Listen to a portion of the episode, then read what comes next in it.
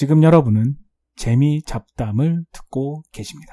오늘은 미국의 고객 서비스에 대해서 얘기해 볼까 합니다. 직장 동료와 나가서 점심을 먹다가 이런저런 얘기를 하다가 물어보더라고요. 한국하고 미국하고 와서 틀린 게 뭐가 있냐. 그래서 저도 생각해 보다가 뭐 틀린 것도 많고 비슷한 것도 많고 그렇긴 한데 한 가지 생각을 한 게 있었습니다. 그게 뭐냐면 고객 서비스 그리고 사람들의 행동 반응 그게 뭐냐면 미국 사람들은 고객 서비스가 좋지 않을 때 그냥 막 심하게 항의를 하거나 불평을 많이 하거나 별로 그런 것을 많이 못 봤어요. 그래서 뭐 예를 들면 어, 공항에서 어, 비행기가 뭐 연착을 한다든지 아니면 뭐 비행기가 고장이 나서 날씨가 아닌 명백히 항공사의 잘못할 경우에도 사람들이 이렇게 묵묵히 기다리더라고요. 아, 참, 사람들이 점잖구나. 괜찮구나. 미국 사람들이 역시 선진국 사람들인가.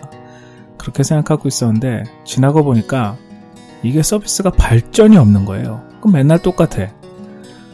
맨날 사람들은 뭐 이렇게 기다리고 지치고 있어도 그렇다고 일을 빨리 하는 것도 아니고, 그냥 그대로예요. 그 생각해봤죠. 아니, 사람들은 왜 이러나? 왜 이렇게 발전이 없나? 생각해보니까, 불평을 많이 하고, 고객들이 불평과 건의와 여러 가지를 자꾸 피드백을 줘야 발전이 있지. 얘네들은 좋게 말하면 너무 점잖은 거고 나쁘게 말하면 바보같이 그냥 참고 있는 거라서 고객 서비스 발전이 없어요. 처음에는 미국에 와서 아 미국 사람들 선진국 사람들 점잖구나.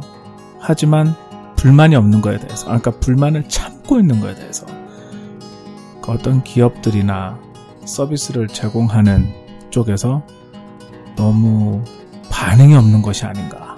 그래서 너무 불만이 없는 것도, 너무 불평이 없는 것도, 어떤 사람들은 고객으로서 그 너무 심한 불평, 불만, 서로에게 어, 좋지 않을 수 있겠지만, 어느 정도의 불만은 고객 서비스를 발전시키는데 도움이 되지 않을까라는 생각을 합니다. 또 고객 서비스를 얘기하니까 드는 생각이 미국 가게에서는 여기서는 쉽게 return이라고 하고 한국에서는 교환이라고 하나요? 다시 반납을 잘 받아주죠 여기는. 여기는 뭐왜왜 환불을 받으려고 하나? 그런 것에 대해서 뭐 별로 묻지도 않아요. 그냥 마음에 안 들어서 환불을 하고 싶다. 그것도 이유 중에 하나니까요 그거에 대해서는 참 잘 됐습니다. 심지어 쓰다가도 환불을 받을 수 있고 제가 아는 사람은 그런 사람도 봤어요. 자기 물건이 컴퓨터나 뭐 그런 전자부품이 고장이 났는데 이제 원인을 알았단 말이에요. 그래서 그 부품을 갈면 되는데 그 부품을 새로 사기가 아까워서 똑같은 제품을 사서 그 부품을 빼고 고장난 부품을 다시 놓고 그리고 그 물건을 환불을 하는 그런 사람들도 봤고요. 그러니까 그런 그런 서비스를 좋은 서비스를 악용하는 사람도 있죠.